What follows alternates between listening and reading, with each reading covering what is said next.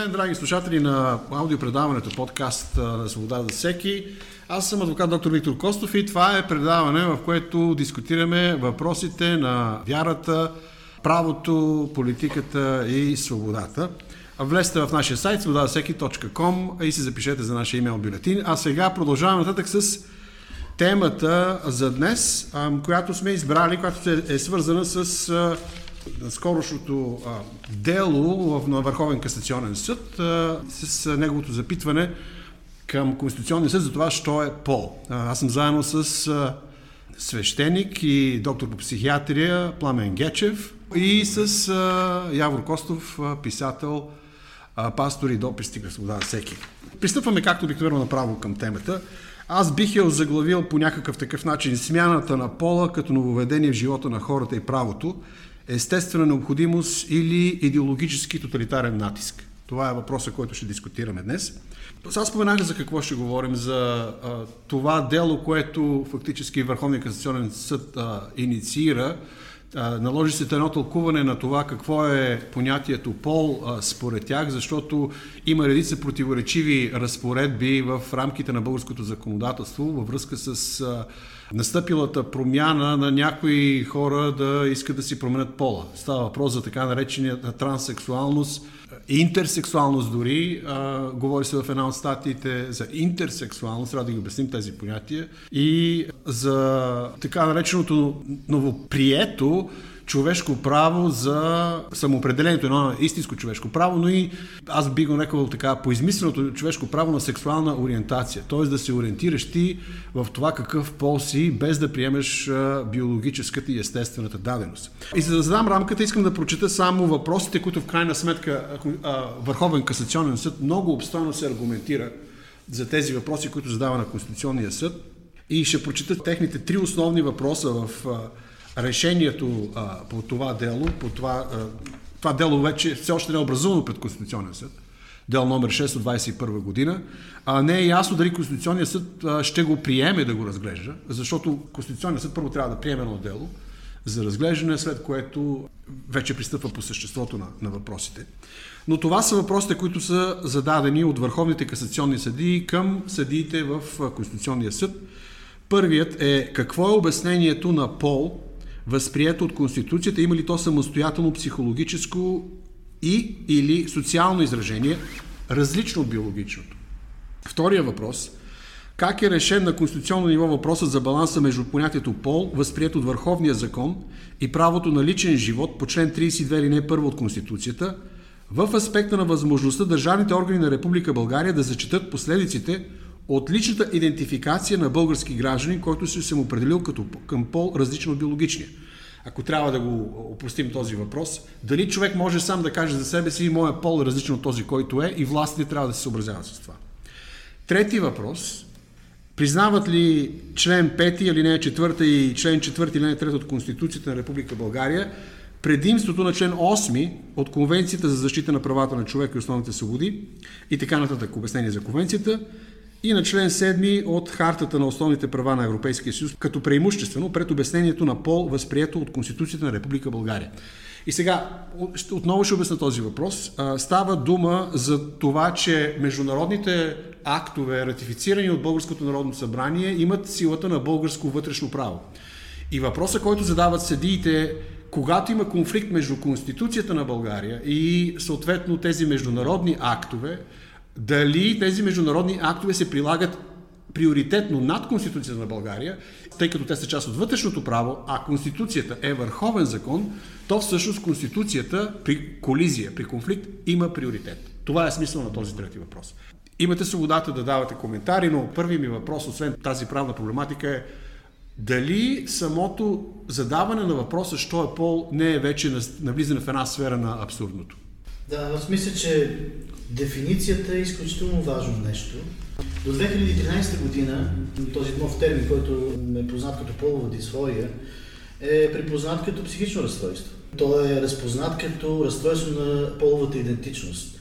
От 2013 година, когато е, разстройство на половата идентичност излиза от списъка на Американската психиатрична асоциация за за психични заболявания и разстройства, разстройството на половата идентичност бива дефинирано като, като дисфория на пола и от тук нататък вече с новата дефиниция започва ново третиране на хората, които страдат от това психично разстройство. Излиза се от позиция на това, че половата дисфория е начин по който хората възприемат себе си. От тук нататък има натиск върху медицинските специалисти да лекуват своите пациенти, като ги кара да се върнат към своята истинска полова идентичност. И, а, в същото време се опитват да притъпят тяхното така, психични, психични проблеми по един доста по-мек начин и по един доста неадекватен начин до голяма степен. Така че с новата дефиниция имаме ново третиране на хората, които страдат от това.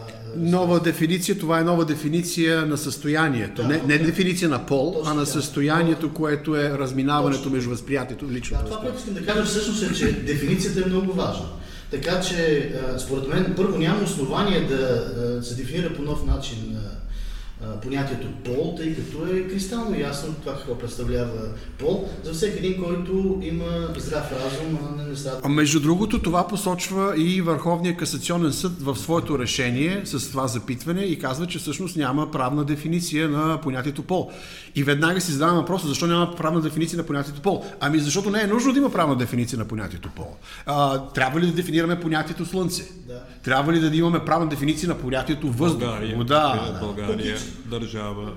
Сега живееме в това плаващо време, плаващи идеи, плаваща сексуалност, плаващо всичко. Но само искам да напомня, че втория вариант, диагностично-статическия наръчник DSM-2 на Американската психиатрична а, организа, а, организация, точно говори, че хомосексуализма и много други а, сексуални поведения са смятани като психиатрична девиация. Това е до коя година? Това е DSM-2, значи това е 80-та година, DSM-3 трябва да е 60-те години. Странното е какво налага, какво става, че постепенно хомосексуализма и други неща излизат от тази класификация. Ако сме така здравомислещи, ще видим, че за първи път в света едно заболяване вече е излекувано. Щом от DSM-2, където е като болест, DSM-3 вече не.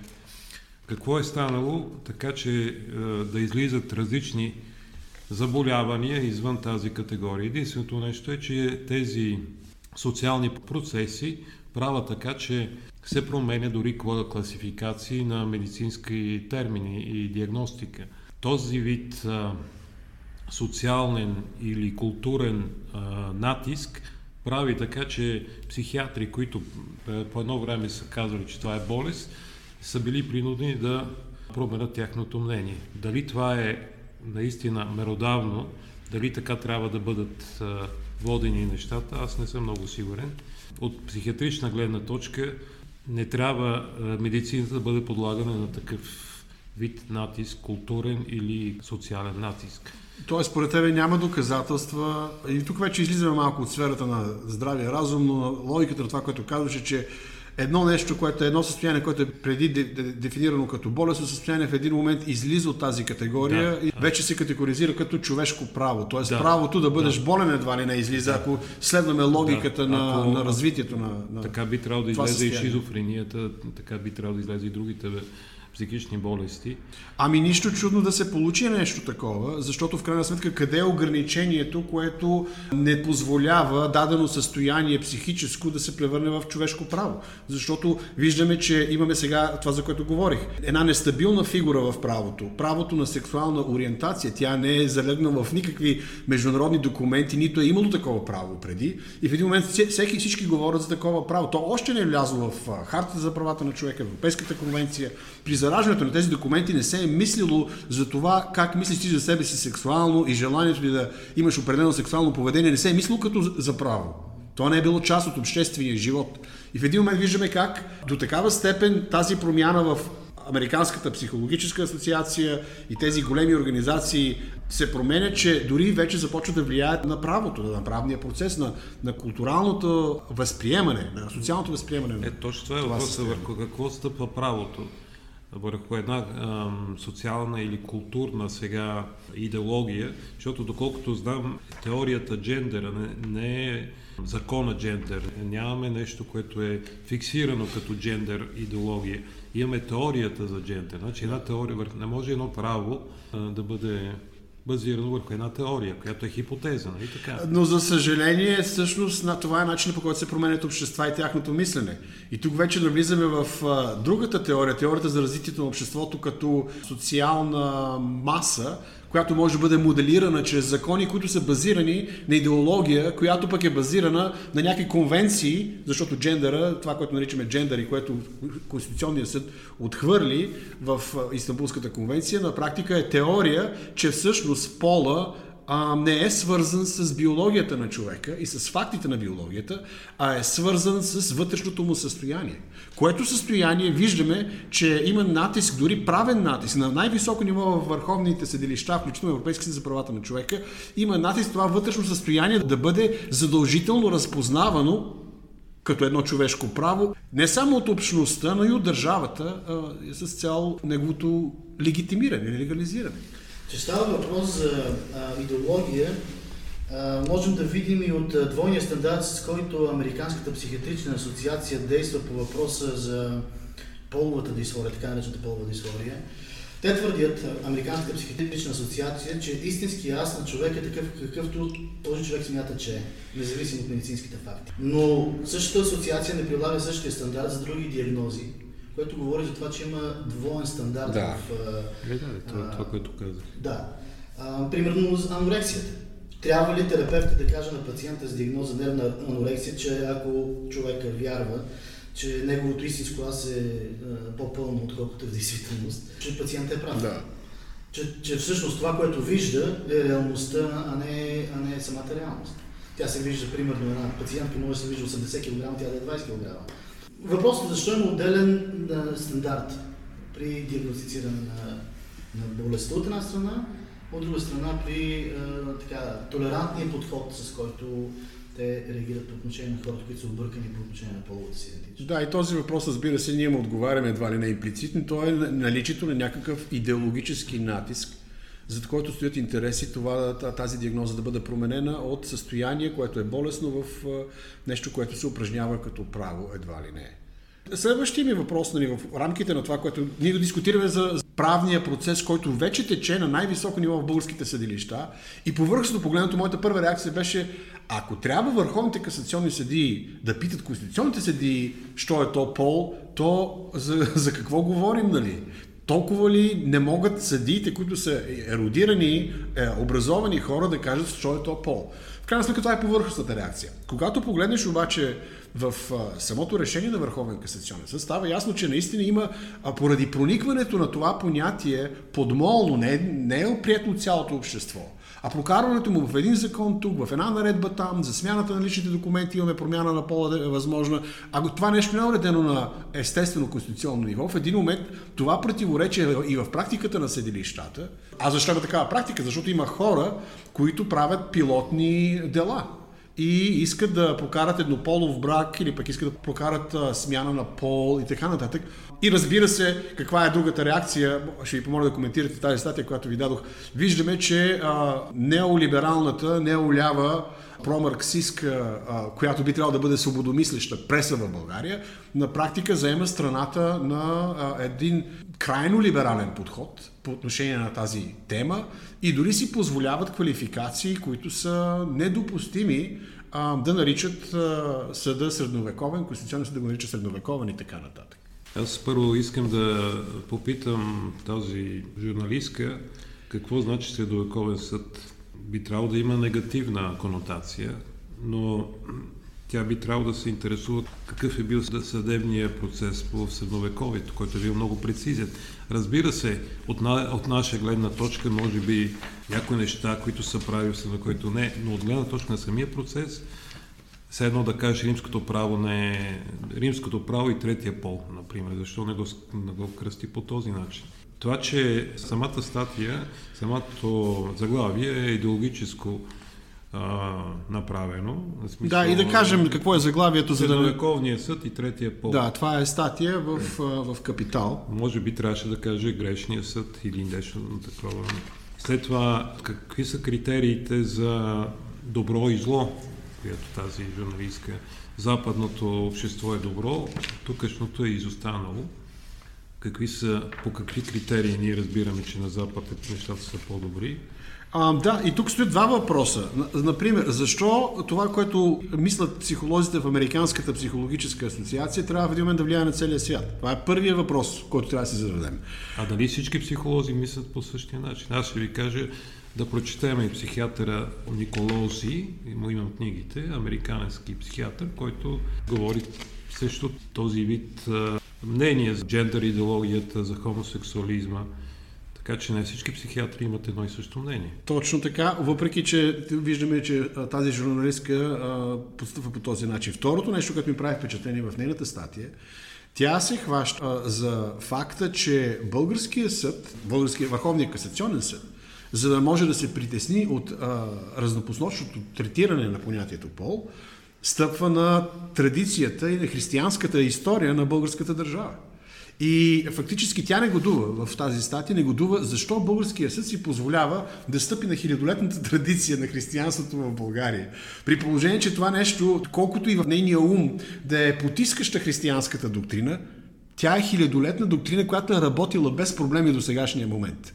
И в един момент се оказва, че в негативен смисъл средновековие и християнство едва ли не са нещо отрицателно. Което още веднъж показва, че всъщност конфликт е идеологически и сблъсъкът е между християнските ценности, християнския стандарт, който е заложен от продължение на цялата човешка история и новите либерални идеи, които се опитват да променят начина по който функционира обществото. И в общи линии това, това става много ясно и в статията, която вече цитирахте, и в, въобще в целият този сблъсък. Преди малко, докато говори за законите и за начина по който пилотни казуси влизат в правото, за да могат да завладеят територия. Доктор Воля, аз си мислих точно за това как различните области в обществения живот се превръщат в бойно поле. Тъй като сега живеем в време, в което има този идеологически сблъсък, той не е елементарен. Не е нещо, което трябва с лека ръка да го подминем. Говорим за война. За война на идеи. Ако едната страна спечели, ще има реални последици, както след всяка война. След Втората световна война има реални последици. Света изглежда по различен начин. Сега, ако новите либерали, ако прогресистския начин на мислене спечели, света ще изглежда по различен начин и хората трябва да разберат това и да се оплашат. Добре, това ми напомня, малко се отклоняваме от конкретиката на темата, това ми напомня точно марксизм, марксизма-ленинизма. Когато живеехме в един измислен свят и партията решаваше, що е реалност, и всички останали живееха в, в, в реалността, която е реалната реалност да. под, под лопата. Аз би казал да, на, тази, на тези, които мислят по този начин, защо не се ядосват, примерно, на Норвегия, на Англия, които са либерални държави, които в герба си имат кръст. Защо се ядосва, че Конституционният съд на България е решил, че България е християнска държава, а не се ядосват на Норвегия, която има кръст на, на знамето си. Англия има кръста на Свети Андрей. Защо не пише да си махнат и кръстовете оттам? Ще бъде по-така логично. Щом тези държави, въпреки че са либерани, все още припознават християнството като тяхна идентичност, макар и в много големи рамки, България има същото право да си каже нашата традиция е християнска. Щом си е сложила на знамето кръст. Да, и излизането от, от атеистичния режим на практика не е с пълно излизане в рамките на държавата, говорим за България в случая, да стане християнска. Имаше един период на един труден плурализъм в разпознаването на религията, на вярата, като нещо важно в живота на човека, не само в живота на индивида, и не само в живота на личното покаяние или поклонение и така нататък, а или на малката общност, която ходи на църква в неделя, а като нещо, което е важно за погледа, за светогледа, за общественото здраве, ако искате, за обществения начин на живот, за отношенията между хората. Някак си това нещо целенасочено, след падането на атеистичния режим, задължителният атеизъм продължи да съществува, особено след идването пък на, на Европейския съюз. Някакси този хуманизъм изцяло избута всяка възможност и съвсем естествено, за България се получи съвсем естествено. Тоест, от един атеистически комунизъм отиваме към един либерален хуманизъм, който и в двата случая имаме едно негативно, отрицателно а, отношение към, особено към християнство, към религията въобще, но особено към християнството. И искам да, да ви задам следния въпрос, да отбележа този факт, нали, който е колкото и Върховен касационен съд, в това решение, с което пита Конституционен съд за пола, да стъпва на традицията на християнството, в същото време те в решението си говорят за биологичност на пола. Някак си стъпват на, на християнската традиция, че пола е богоустановен. Това наистина се казва. Но като цяло в другите си разсъждения, те стъпват на това, че пола е биологична реалност. И ще ви кажа за мен какво отсъства. Отсъства разбирането, че човек е много повече от чиста биология.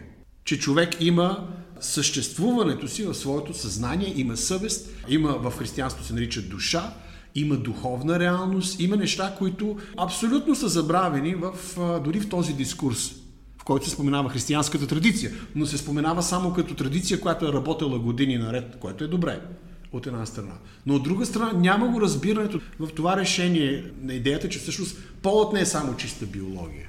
Би ли коментирал? Е, сега аз разбирам мотивите, защо според мен са стъпили за това решение. Разбира се, от християнска гледна точка, то не е само от християнска, от верска, от всяка религия, тя не е само християнството. Човек не случайно е роден мъж или жена. Не е случайно. Неговата биология не е само една биология, но една задача, която той трябва да извърши. Един път, който трябва да извърви. Роден като мъж, този, който в фигуративно, драматурга на живота, Бог ми е дал моята задача да се изявя максимално чрез моята сексуалност, чрез моята биология, чрез моето лице, чрез моята история и така нататък. Това е драматурга на живота. Тези, които смятат, че няма драматург, а всичко е случайно, разбира се, стигат до обратната. Ние може да, решиме да бъдем каквото си искаме. Но от християнска гледна точка, и то не знам, и най-вече от християнска гледна точка, има драматург, има лице, и това лице е лицето на Бога, който ме гледа, но и лицето на човека, който има биология, която е, трябва, той трябва да реализира максимално. В тази връзка аз мисля, че това, на което сме свидетели сега е поредната стъпка към падението на човека, ако мога така се изразя генерално. Тъй като а, половата дисфория е буквално психично отклонение, но тя е предшествана от множество процеси, които са свързани с дехристианизирането на начина на мислене на хората. Още в училище, с прокарване на, на идеологии, според мен има пряка връзка между, а, между а, хомосексуализма и, и движението на феминизма. Тоест те са в а, изключително обвързани а, идеологически и който ще направи труда да, да, да види тази връзка, ще види. Ние можем да видим корена на, на всички тези проблеми още от Едемската градина, с изкушението човек да се направи на Бог, да се направи на такъв, какъвто той си реши, че той може да бъде. Това е всъщност, когато човек реши да си промени пола, той решава да се направи на Бог в крайна сметка. Това той е... отхвърля веригите на това как е създаден, на, на обективността наложено от този в кавички тиранин, който се явява Бог. Точно така. Именно усещане за власт, когато ти заявяваш, че всъщност ти можеш да бъдеш това, което ти решиш да бъдеш, но то няма връзка с действителността, защото действителността е, че има Бог и че Бог е отредил мъжа да бъде мъж, жената жена, да имат сексуално привличане мъжете към жените и обратно, с цел благогодно потомство, но това са все категории вече, които са забравени в, в обществото. Тъй като християнството, именно тук е този идеологически сблъсък, затова и джендър движението всъщност припознава в християнството, не в другите религии. Другите религии също имат някакви догми. Тук говорим за християнството, носител на истината. И те разпознават, че християнството е основният враг. Защото християнството казва, вие не можете да бъдете богове, има един Бог. Да, аз специално не искам да се осъждат хората в този смисъл да от някаква вид на себеправедност, че ние сме по-добри от другите. Става въпрос да се разбере гледната точка на християнството, която не е разбрана. Както казах, тя е базирана именно върху това, че има този вид а, план за всеки един от нас. И другото нещо, като затова взех думата, де, аз съм бил свещеник и в други държави, съм бил на мисии в други държави и там съм срещал с един конкретен случай с хора, които са променили пола си, от мъж е станала жена и сме говорили, и после след това тя среща християнството, тя или той, сега както среща християнството, влиза в църквата, той е опериран. Но въпросът е, че или той плачеше пред мене за това, което е направила, че толкова е най-голямата грешка в живота си. Защото след като направиш операцията, имаш ли връщане назад? Се чувстваше добре в новото си тяло. Съм го виждал. За хомосексуализма също. Много хора, които са влизали в църквата абсолютно доброволно, са разбирали, че техният живот е бил и постепенно са изоставили. Сега познавам хора, които имат семейства здрави, благодарение на техния път във вярата. Така че моят опит, конкретен, без да лъжа, сега, без да правя пропаганда, е този, че има един път на мир със себе си и в тялото си да се чувстваш добре, но той не е да се променеш непрекъснато, а да навлезеш в дълбочина в този план, а не обратното. Не да излезеш от него. Това, което казваш е много важно и това разграничение, аз се надявам да може да бъде а, разбрано и от хората, които слушат това предаване. А, че всъщност случая, и това е християнската позиция, битката не е срещу хората, въпреки че всеки човек си носи отговорност морална за своите действия. А битката е срещу тези идеологически, тези идеологеми, тези а, духовни възприятия, дори ако искаш. А, и тук вече стигаме за пресечната точка между свобода, свободата на личността, свободата, която е от Бога и свободата, която дава врага на Бога и греха, която дава. Защото греха също дава свобода. И моето разбиране за, за нашата дейност, за нашата роля е парирането на тази тиранична вълна да се лиши човек от преживяване това, което ти описваш. Тоест, къде се намира в случая тиранията? Защото в момента коментираме право, коментираме закони, коментираме включително, а, и мога да ги цитирам, да речем, от Калифорния. Калифорнийския закон 2013 година, там забранява закона психолози и терапевти да извършват а, терапия или терапевтика, в която хора с а, хомосексуални чувства да бъдат а, заведени в състояние, ако те не искат тези чувства, а, да бъдат заведени в състояние, в което те са свободни от тях. Тоест, виждаме, че законодателството лишава човека от възможността да има духовни търсения, които да надскачат неговите естествени плътски състояния, които се идентифицират с негови права. И тук е тираничният момент. Тук е битката за свобода. Защо някой ще напише закон, че ти нямаш право да търсиш Бога? Защото на практика така излиза и от това, което ти казваш. По този начин те ги обричат, защото статистиката показва, че хората, които са сменили пол или хората, които живеят хомосексуален начин на живот, ръстовете на самоубийство са по-големи там. Веднъж сменили си пола, те не стават по-щастливи. Въпреки това, тази тяхна претенция, че в един момент те ще открият себе си. Те не откриват себе си. Те намират по-голямо объркване. И наистина това е тиранично. Напълно, напълно вярно.